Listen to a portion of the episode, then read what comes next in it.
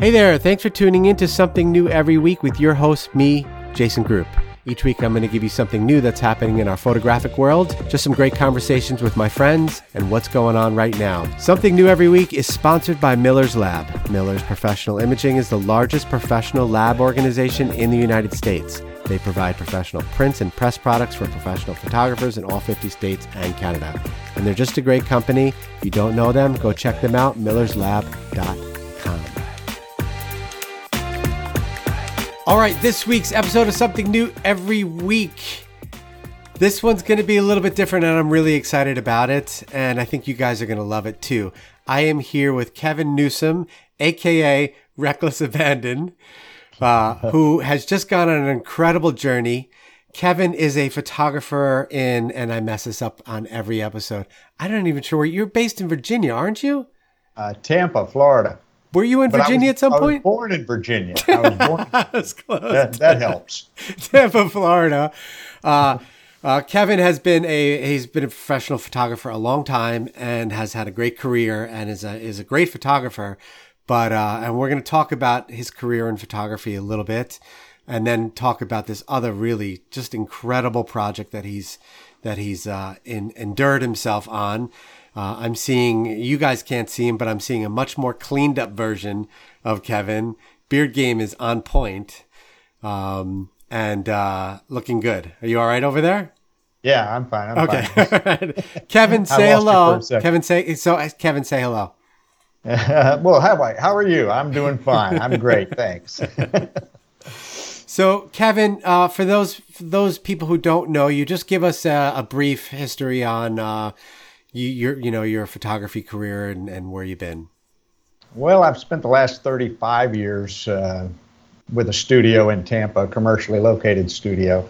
Uh, we shut it down temporarily in uh, March so I could take a little hiatus and do something a little bit epic and adventurous. And uh, I'm going to be reinventing myself more as an on location photographer. 75% of my work was on location before I left uh, for the trail anyway. So uh, it wasn't, it wasn't, it's not going to be a big hardship to reinvent myself. Right. But uh, I've I've been you know everything from I did 800 weddings between 1986 and 2007 I think was the last wedding I shot, and after the collapse of 07 I reinvented myself from uh, a consumer-driven photographer doing mostly family, children, high school seniors. Uh, and weddings to doing more commercial and corporate work because that's where the money was. And Yeah. uh, uh, and that was a that was a good choice for us. It was a good fit. Uh, I'm more into photographing conventions these days, and hiring out for you know five six day events. So it uh, it's, it fills my calendar. It's a steady income. It's a reliable and loyal uh, client base, and they pay well. So you know there's no reason I need to have a the overhead of a studio anymore.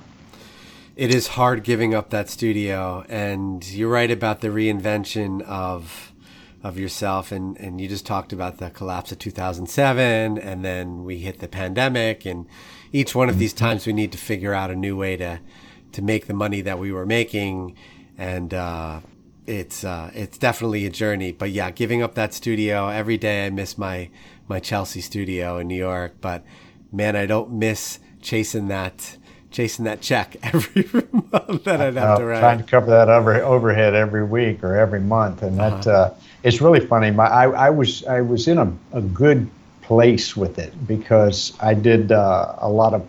I de- I've developed a huge following in foreign passport business. Oddly enough, foreign passports are measured in millimeters, and the drugstores and the, the travel clubs cannot do them. So if you're a Canadian citizen or a UK or Australian or something of that nature, then then you had to go to a professional studio, and there's so few of them here in Florida that that, that are left Huh. and that are willing to do it. I found a huge following, and I was paying my rent monthly on passports alone. And I said, as long as I've got the passport business, mm. this studio is a free overhead. Yeah. And and that's what kept me going. Even through the pandemic, I could do passports. Huh. And um, and so oddly enough, I, I I kept that going for quite a while. I, I gave it up when uh, when I left for the trail, and I, I turned it all over to another photographer over in St. Pete, and she is going great guns with it right now. So she's she's she's got a she's she's paying for her overhead with Right. passport business. Yeah. Well, that was very nice of you to uh, to pass that on to somebody else, and uh, that's one thing that I've I've noticed about you over the years. Uh, I know that we haven't spent a lot of time uh, in person talking with each other, but uh, you've always been a positive uh, voice on on the Facebook uh, over the years. over the years, always offering great advice and and you know just if there was knowledge that you could pass on, I've always always admired you for that. Oh, thank you, thank you. Um, so you decide in the pandemic that you're going to take on this this project. You're gonna you're gonna you're gonna hike thousands of miles or whatever it was up the Appalachian Trail. Am I pronouncing it right? Appalachian Trail? Yeah. It's really funny. There are two ways Appalachian and Appalachian, and it depends on what part of the country you're from, evidently. I've always said Appalachian. I'm from Virginia originally, uh-huh. but I've been in Florida for 50 years, and everybody down here would say Appalachian. Um, I think if you're in North Carolina or somewhere up in there, you say Appalachian, but I don't think anybody really cares. That's, right. you know, it's, it's it, when I was on the trail, most everybody said Appalachian, but you know, most of us actually really just called it the AT. So you gotcha. avoided the controversy.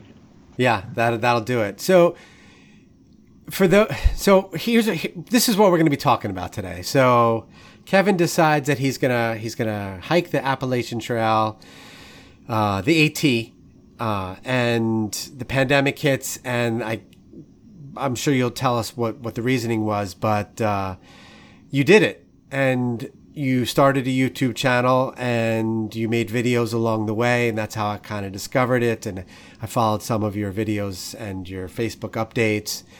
And uh, I, I, it, it, it's an incredible journey from what I can see. And it's, it's not an easy one, that's for sure.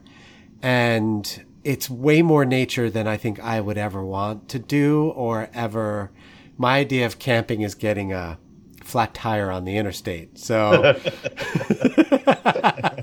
I've done that too.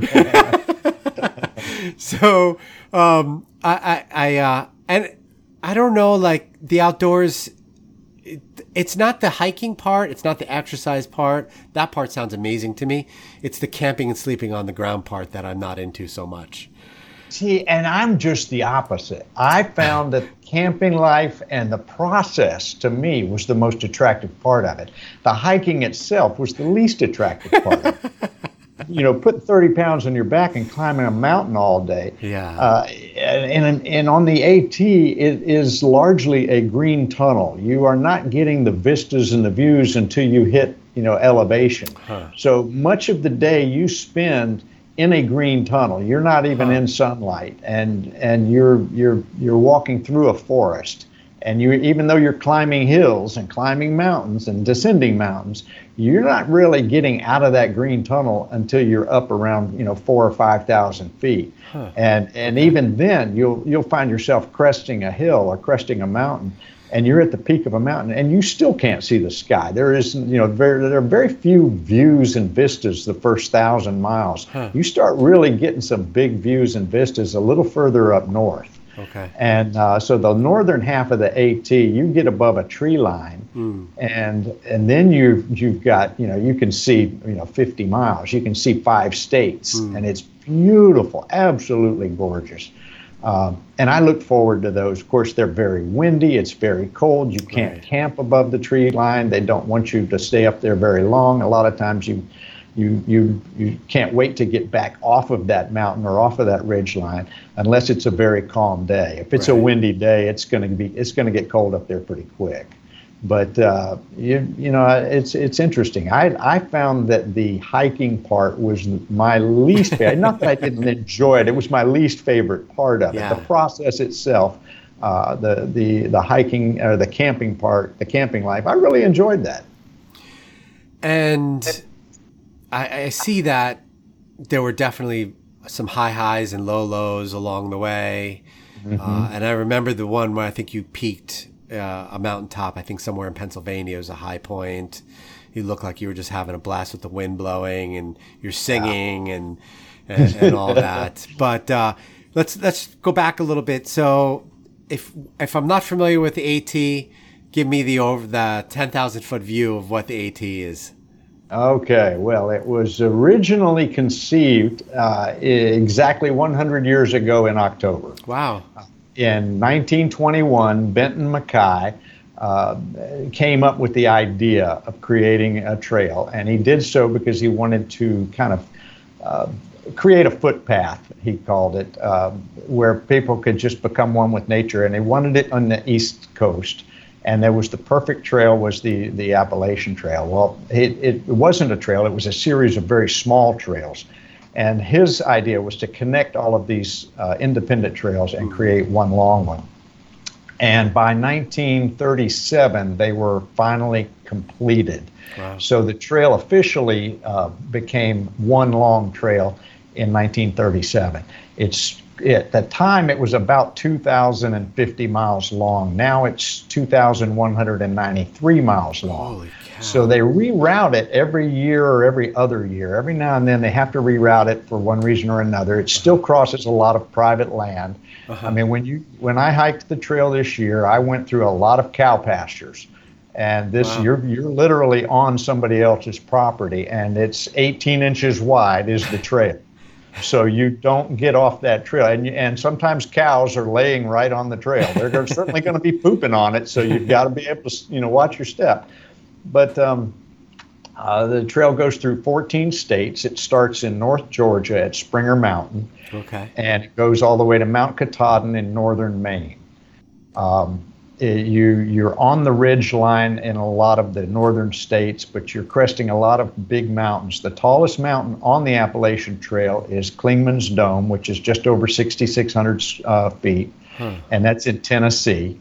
Really? Um, okay. Yeah, the tallest mountain is in Tennessee, but then the most uh, uh, dangerous mountains are in the Northeast, which you know is New Hampshire and and Maine. Right. Uh, get to New Hampshire, you're in the White Mountains, and the White Mountains uh, have what's called the Presidential Range, which is Mount Washington and Mount Madison, and yeah. you know there's about eight or nine mountains that are named for presidents. Probably a lot more than that, but you don't go over all of them. Right. Um, Mount Washington is also considered the home of the world's worst weather. It's one of the most dangerous mountains in the world. It's on the top 10 list of most dangerous mountains huh. in the world and it's because its its weather pattern is so erratic and unpredictable. Uh, it recorded the highest wind speed ever on Mount Washington, and in, in the in North America, it was uh, I don't even I don't know if it was in the world or not, but 231 miles an hour sustained wind speed, not associated with a tornado or an, a hurricane. And this is so, in New Hampshire. This happened in New Hampshire huh. in 1931 or 1934. Wow. I can't remember when it was, but Mount Washington, they've got a weather station up there. And it has, and it's responsible for recording, you know, the, not just the weather in, in Mount Washington, but all over that area. And um, it's very erratic. And to get up to the top of that mountain, they, it only gets sunlight like 60 days a year. The rest huh. of the time, it's under fog and heavy rain. And the day I went up, it was both. and so I got it at its worst reputation. When I when I summited Mount Washington, you couldn't see more than hundred feet. And uh, by the time I was on my way down, you go through one area that has a wind tunnel, and the wind tunnel had a speed at the time somewhere around 80 miles an hour. Wow! And you know, you cross this wind tunnel. It takes, took me about 15 minutes to get through this one spot that's uh, a, a wind tunnel and um, you know, I didn't know at the time it was a wind tunnel. I just assumed the whole mountain was under the deluge of this wind. And I was, I, we, there were three of us together, and we huddled under or beside a, a giant boulder, about a, a, a house-sized uh-huh. boulder, and we stayed there for about 20 minutes. And we realized it's not going to let up. We're going to have to, you know, man up and get through this thing. And we did. And once we got to the other side, it blew us down several times. I mean, you were literally your your pack becomes a sail, right. and it just spins you around. But I got through. Uh, we got through Mount Washington, and I was I was glad to have done it at its worst, in my yeah. opinion. I wanted to see it at its reputation, and I and I certainly got that. Um, other mountains, you know, Mount Katahdin is certainly a very difficult mountain to climb. That's the last one. Uh, a couple other spots were Lehigh Gap in Pennsylvania, very tough one. In fact, they're going to take Lehigh Gap off of the trail this year. I'm told. Oh, I've I've uh, hiked some of those trails, and that's hard. Yeah, yeah. Boy Scouts, Boy Scouts yeah. growing up. Yeah. Mm-hmm. Yeah. So they're uh, they're gonna they apparently have, have decided Lehigh Gap was a little too too dicey, so they're gonna route it off of off of that one rock face, that mountain face there, uh-huh. and uh, go around it, or at least blue blaze away, you know, create a white blaze to go around it. Blazing is is what you use to navigate your way up the trail.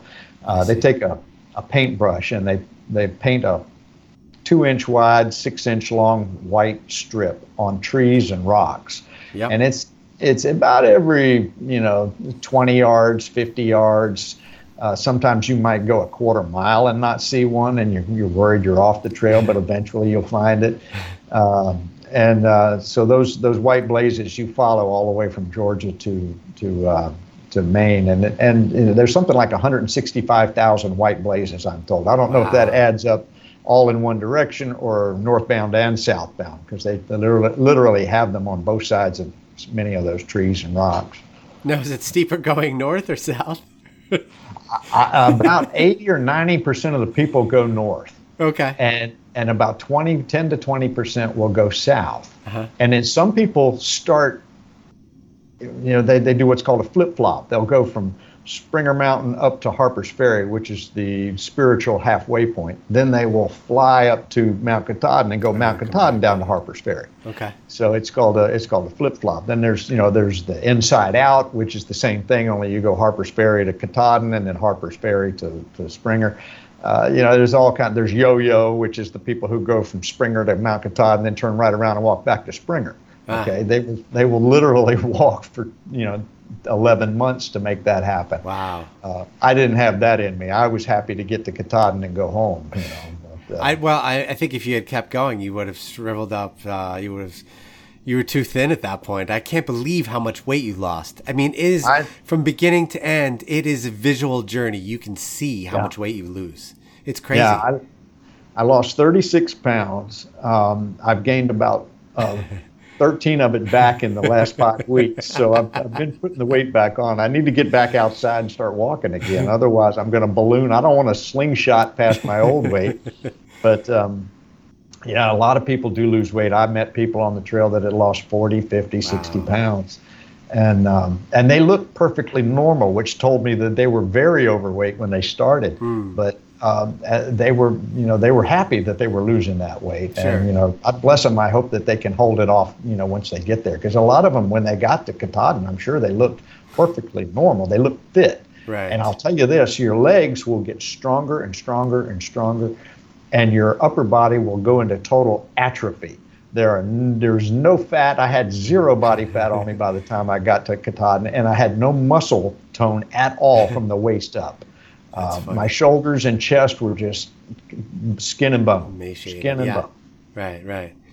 And is there like, did you do any training beforehand, or you you'd always walked a lot, or?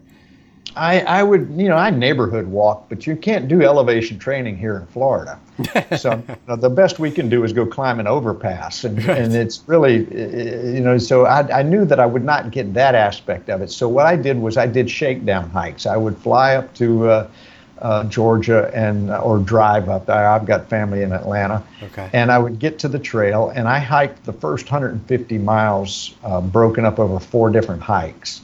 So the year prior, in 19 and 20, actually, um, I went up and did like a 30 mile section and then a 40 mile section and then an 80 mile section and then a 50 mile section. Okay. So I did get some sense of what I'd be up against. Right. Um, that was the only training, but it was it wasn't so much training my body as it was just getting familiar with the environment and making sure all my gear worked the way I anticipated it was going to work. Because you, you know, I went into this from scratch. I yeah. had no no clue what I was going to be doing, and um, you know, if I could make it, if I could, you know, if I bought the right gear, I did like everybody did. You know, this whole thing started. I, this was not a bucket list for me. Okay. I walked into a bookstore one night and some guy was giving a speech about his book he'd written on the Appalachian Trail. He'd hiked it back in 98. And I sat down and I listened and I said, yeah, this sounds kind of interesting. I bought the book and, you know, asked all the same stupid questions everybody asks. You know, did you see a bear? How much did it cost? How much did your pack weigh? Did you poop in the woods? That kind of thing. ultimately what he did was you know he, he, he, he was very honest about everything i went home i read the book i was fascinated and then i went and i bought another book and another one and another one next mm. thing you know i'd read 21 books and mm. then gone down the rabbit hole of youtube and started following hikers who were documenting their journey right. and i said okay this is an epic adventure it looks safe yet it is it is crazy it is crazy and it's irresponsible and i'm going to close my studio and do it yeah. and, and and so i did and I actually was planning to do it in 2020. I was four days from okay. leaving when COVID struck in late March, and it, it I had to cancel everything. Right. And um, so I put it off a year, and I was concerned that I would lose my drive, my desire. I was afraid that, you know, if I take a whole year off, will I even want to do this by this time next year? Right and uh, I, I was I was pleasantly surprised that the fire was still burning in me. I wanted to do this, and so when I got up there, um, there was there was no stopping me, and it was it was fun. It was fun and it yeah. was funny, and I I tell you, if I if I do finally write uh, the book I want to write, it's going to be a comedy because everything I saw was hysterical. Yeah. I mean, the the mistakes that that all these new hikers make when they first get out there. A lot of them had never spent a night in a tent. Oh boy. Much less prepared to go for something as epic as 2,000 miles. And so to watch them make their mistakes and to know it was coming and you don't even want to correct them unless it's something dangerous. Right. You want to allow them to learn on the trail the way everybody does. Everybody should learn from their own mistakes. And you don't want to be that guy, the guy who, you know, steps in like he knows it all and, and corrects everything everybody's doing wrong. For all you know, they know a better way and you just haven't seen it yet. Right buddy, it was hysterical. The things that it was literally the whole first month and a half was was I was in la- I don't think I stopped laughing just watching the the calamity of of new hikers going out there trying to tackle this epic journey. And some of them finally did make it. I was surprised. Some of the people that I saw that I said, you know what, that poor girl, she never gonna make it. She summited like a week before me, so oh, she wow. she pulled it together, and you right. know there were a lot of people like that. So now, yeah, was, how how long did it take you start to finish? You started in a- April. Uh, March. March. I March. started March 23rd, okay. and I finished September 10th. So I think it was either wow. 171 or 172 days, something like that.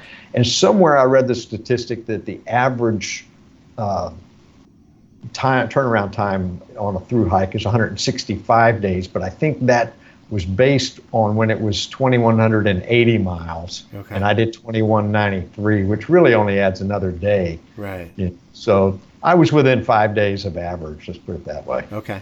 And so daily, I can't do that math. That's higher math for me. Yeah, I did it already. It's, it's uh, it, it, there were a hundred. It was about just over 14 miles a day for wow. every hiking day, and just over 12 miles a day for every day altogether. So, okay. um, you know, there were days when I didn't hike at all. Probably, I want to say 16 or 17 days that I took that were considered zeros. Maybe, yes. maybe fewer than that. Zero but a zero is a day when you don't move the ball forward at all, okay. and uh, you spend two nights in one location. And um, I had nine of those nights were uh, uh, medical yeah, I saw that you I had something with your ankle. Yeah. Yeah, yeah. I had ankle issues. I had a, a case of cellulitis in yeah. my leg. That's a that's a pretty serious disease that you pick up from a bacteria that develops under the skin. Eesh. And I didn't realize how serious it was until you know maybe day four. Oh boy. but I uh, I got through that. I got over that. That took me four trips to a to a medical clinic, two in uh, Hot Springs and two in Irvin, uh, Erwin, Tennessee. Okay. And uh, but I once I got past that, man, it was game on, and nothing was going to slow me down. So. Um, you know, I, I made up a lot of ground, and I actually finished on the day I expected to finish from the get go. That's just crazy to me. It's that's like a half marathon every single day.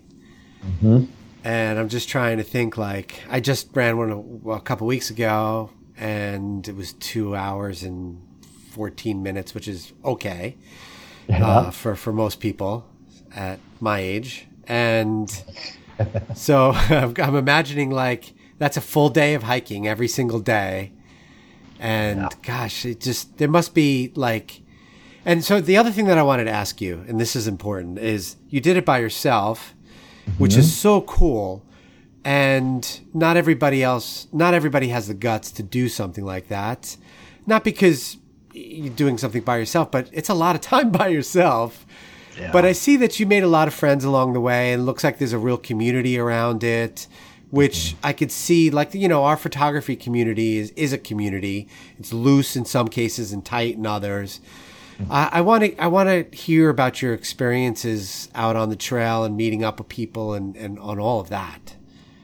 Well, it's, it's interesting. You, you, go out there by yourself, but you are only alone when you're actually hiking. Right. And, and you know, at least the first thousand miles. Uh, it starts to thin out after you get past Harper's Ferry. Uh-huh. Uh, they say, and I don't, I don't know how close this statistic is to being reality, but they say, you know, 20% of the people drop out in the first 50 miles. Uh, that could very well be true. It's hard to say because there's uh, what's called the bubble, and that's the start date of so many different hikers, all in this one packed into this one time frame, and um, you know around March and April. Okay. And I was somewhere towards the middle to the end of the bubble, somewhere okay. in that that range. Well, you know there were 50 people a day starting the trail. So you you rarely got to a shelter that there wasn't going to be 40 to 50 people right in the very beginning. So you know, but in the shelter it typically only holds about you know 10 or 12 people. So everybody else is pitching a tent or slinging a hammock. And uh, I I took a tent and I preferred a tent. In fact, I only stayed in a shelter nine times that entire trip. Wow. 171 days, I stayed in a shelter nine times. Two of those times, I was the only one in the shelter because it wow. was way up north, and by then the bubble had turned into a series of little sausages. So it wasn't some one big bubble, it's a bunch of little ones. And um, we, uh, you know, I, I went maybe 48 hours without seeing a soul, uh, except for maybe in a one or two southbounders. I would see southbounders, but I wouldn't see any other northbounders. I was alone a couple of days and a couple of nights.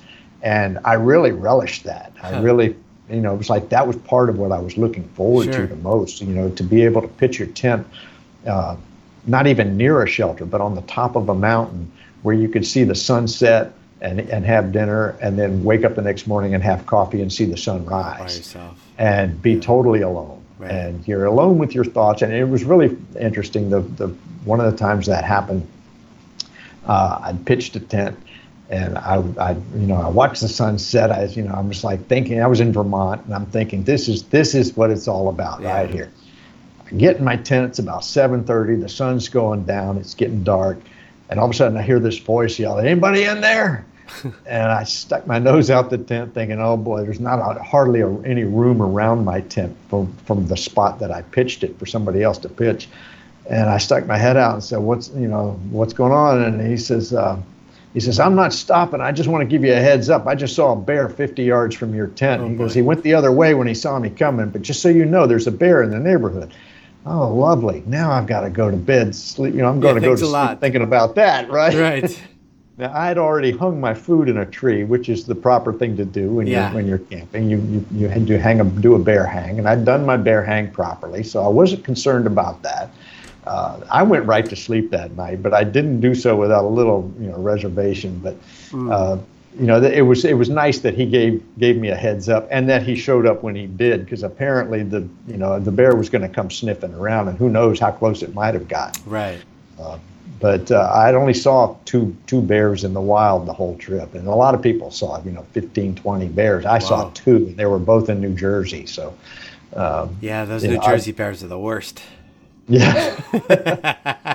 bears, fortunately, bears are pretty uh, shy. The black bears in the yeah, East Coast. The black, yeah, the black bears. Grizzlies out west are a different story altogether. But uh, this isn't the PCT. This is the AT. Yeah, they're looking for a quick snack. Right, right. Yeah. They're just looking for your food bag. You right. yeah, yeah, yeah. The new the new Boy Scout campers, we would send them out for the skyhook. Mm-hmm. Yeah, the uh, I I camped with a lot of Boy Scouts. There Did must you? have been four or five times, in four or five in- instances where, when I would get to a shelter, there'd be a Boy Scout troop there, and it'd be anywhere from eight to fifteen kids. That's cool. Uh, you know, from ages I don't know, ten to sixteen maybe, Yeah.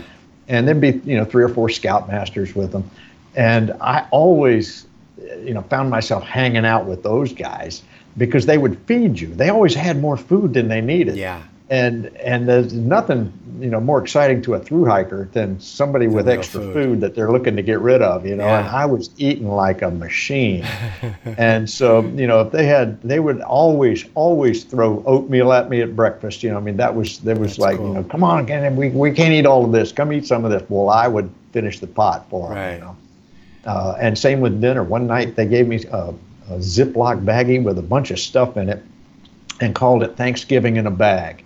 And it had everything from mashed potatoes to turkey to beets to all this dried food. All you had to do was put two cups of water in it, let it soak for five Wow. minutes, you know, and uh, and it was ready to eat, and it was delicious. Wow. So the Boy Scouts, to me, every time I saw them, I saw a meal. they were they were very kind, very kind. Yeah. We, I was very lucky growing up. We had a Boy Scout troop that was very, very active, and we camped every weekend, pretty much from the school year. So September through May, we would, and then we go to Boy Scout camp in the summer. And I did that for six or seven years, and we'd go camping in Bear Mountain in New York for in the middle of the winter. I remember some very cold, very cold nights. Um, but uh, I loved it growing up as a kid, and it's funny as I as I got older, I, I found it less attractive. But um, the outdoors, I still I still like the outdoors, but that's that's a lot. That's a lot of outdoors. So anyway, we're we're almost out of time. I uh, and and I loved I love to hear more about it. So, what advice? All right, so there's two questions. Let's do uh, what's next for you at this point, because I'm sure that you enjoyed this. Is there is there a new hike on the horizon? Yeah, well, kind of, sort of. Uh, I've I've uh, I've applied for Survivor. Uh, I would love I to. saw that. uh, I, I would love to to to you know take on that million dollar challenge. Uh-huh. Uh, I filmed my audition tape on the trail, Uh-huh. so uh, the the tape that I've sent them has um, clips of you know things that that took place on the trail, and, and so that would be my you know first choice of what comes next. You Okay. know, give me 40 days on the beach of your choice, and I'm game. You uh, the, uh, you know, the if I can handle 171, whoops, I'm still here. you? I'm still here. Yeah. Okay. Uh, the uh, you know if I can handle 171 days in the mountains with a 30 pound pack walking 2,000 miles, then I can sit for 40 days on the beach of your choice and solve puzzles. and so I, I absolutely you know would would love that opportunity. Beyond that, I do intend to write. Uh, I've got two books in my head that are AT related. Um, and I'm, I've, you know, kind of started one and conceived the other. So I would like, I would love to be see that be my next evolution of, of what I do in my, you know, as my as my retirement unfolds. Uh-huh. Uh, beyond that, uh, it's business as usual at the studio. I mean, at, at studio at, as a photographer. Right. Uh, like I said, I've got uh, a lot of uh, a lot of you know convention work coming up. I've got a lot of on location headshot work and, and executive work and, and commercial work coming up. It's the kind of business that uh, uh, I've always enjoyed. It's it's low maintenance clients and uh, they pay well and they're loyal and they're they they they they love working with me. So that's the kind of business you want. You know, you want that kind of a client. And I've got Yeah. a bunch of them, so I'm going to keep Right them happy. We'll have to have you back on to talk about that. But my last question is Mm-hmm. uh, briefly what advice can you offer to somebody else that's going to take on a journey like this? Oh, take a lot of notes. Okay, that's the one thing I wish I did. I did it towards the second half of this trip, but not as much on the beginning. And I wish I had done better. I've been a better note taker in the beginning. Um, do your research. There are uh, hikers to follow on YouTube. Uh, I created a YouTube channel. I documented my hike. I think I did it in 39 videos uh, over the, the course of the, the hike. Uh, but do your research well. Test your gear. Don't go out there completely green. You'll by the time you get out there, you should at least understand how all your gear works. Yeah. And um, and and and just enjoy yourself and let it unfold. Never quit on a bad day. Never quit on a bad day because every day is going to be bad at some point. Okay, there's going to be very few days that all day long is good. but you will absolutely have the time of your life if you can stick it out. The the pain of having given up a a a, a through hike is far greater than the pain you endure completing a through hike. So definitely, I mean, I'm 66. I'm I'm not the Which demographic that's supposed to be doing that kind of thing. I was not the oldest guy out there. The oldest guy I met out there was 82. Wow. And uh, so the and and that guy was trying to set the record for the oldest through hiker. Wow. And in the same year that the youngest through hiker, who was five years old, oh finished it this year as well. So, you know, the, it's not just for one demographic. Everybody, there's a lot of kids out there. There's a lot of young people. There's a lot of uh, old people. Um, but you know, I would just say get get familiar with your gear. Don't don't go into it totally you know green and not understanding. Uh, you know, they, there are a few people, and there are rare exceptions that go out there ne- having never spent a night in a tent, and they actually complete the, the through hike. So that does happen, but right. you're you're in the real thin minority there. So I, say, I was going to say, do do your right. due diligence, and you'll yeah. be fine. Cool. All right. Well, thank you for sharing the the the, the, the story and. Uh, um, I really, I really enjoyed it. So uh, we'll have to have you back on to talk about photography. But anyway, thank you for being on this week's episode of Something New Every Week. Well, thank you, sir. I appreciate you, you, you reaching out to me, and uh, you know, I hope your listeners get something out of it. Right on. All right, that'll do it for this week. We will see you next week on Something New Every Week. Thanks again for tuning into Something New Every Week. I hope you enjoyed this episode, and if you do enjoy these episodes, I love it if you hit that subscribe button on however you're listening to this. Again, we want to thank our sponsor, Miller's Lab, millerslab.com. Great company. If you're not familiar with them, you should go check them out. Thanks again for tuning into something new every week. We will see you back here next week.